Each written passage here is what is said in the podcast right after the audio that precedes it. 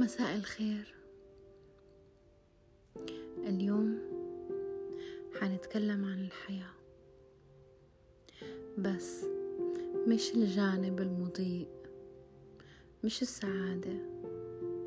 رح نتكلم شوي عن الجانب المظلم عن الجراح عن الآلام عن خيبة الأمل. عن الطعنات اللي دقتوها بحياتكم. والغرض هون مش إني أذكر بألم. الغرض هون إني أذكركم إنكم أقوى. من أي جرح من أي ألم من أي خيبة ظن. إنتوا أقوى. انجرحتوا شو يعني؟ درس وتعلمتوه. بكمل وبمشي بدل ما أضلني أقول خلص ما بدي ما رح أحاول ما رح أفتح قلبي. لا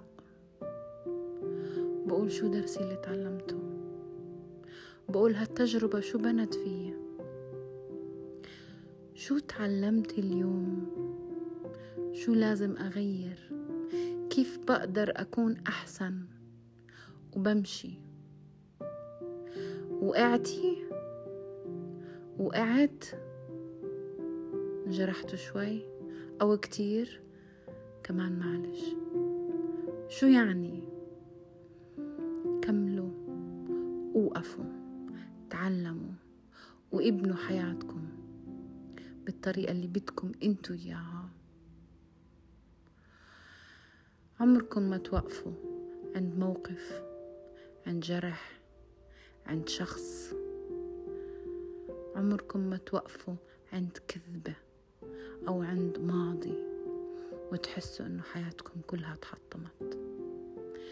لأنه اللحظة اللي بتحسوا فيها إنه خلاص أنا بدي أوقف هي اللحظة اللي بيعقبها فرج عظيم. شفتوا الألماس؟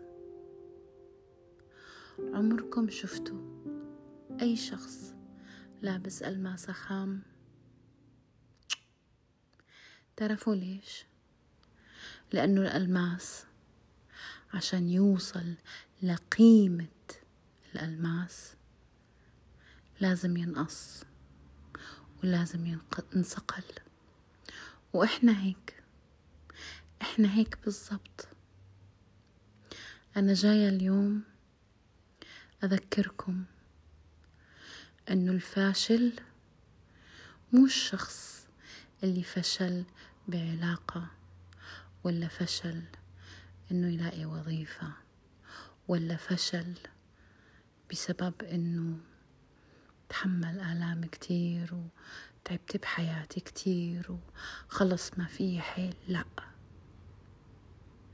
الفاشل الحقيقي هو اللي بتيجي ضربة وأما يوقع بضلوا تحت. أنتوا أقوى وبتقدروا صدقوني بتقدروا. بس تذكروا تذكروا توقفوا. تذكروا توقفوا وتذكروا تتعلموا من أخطائكم.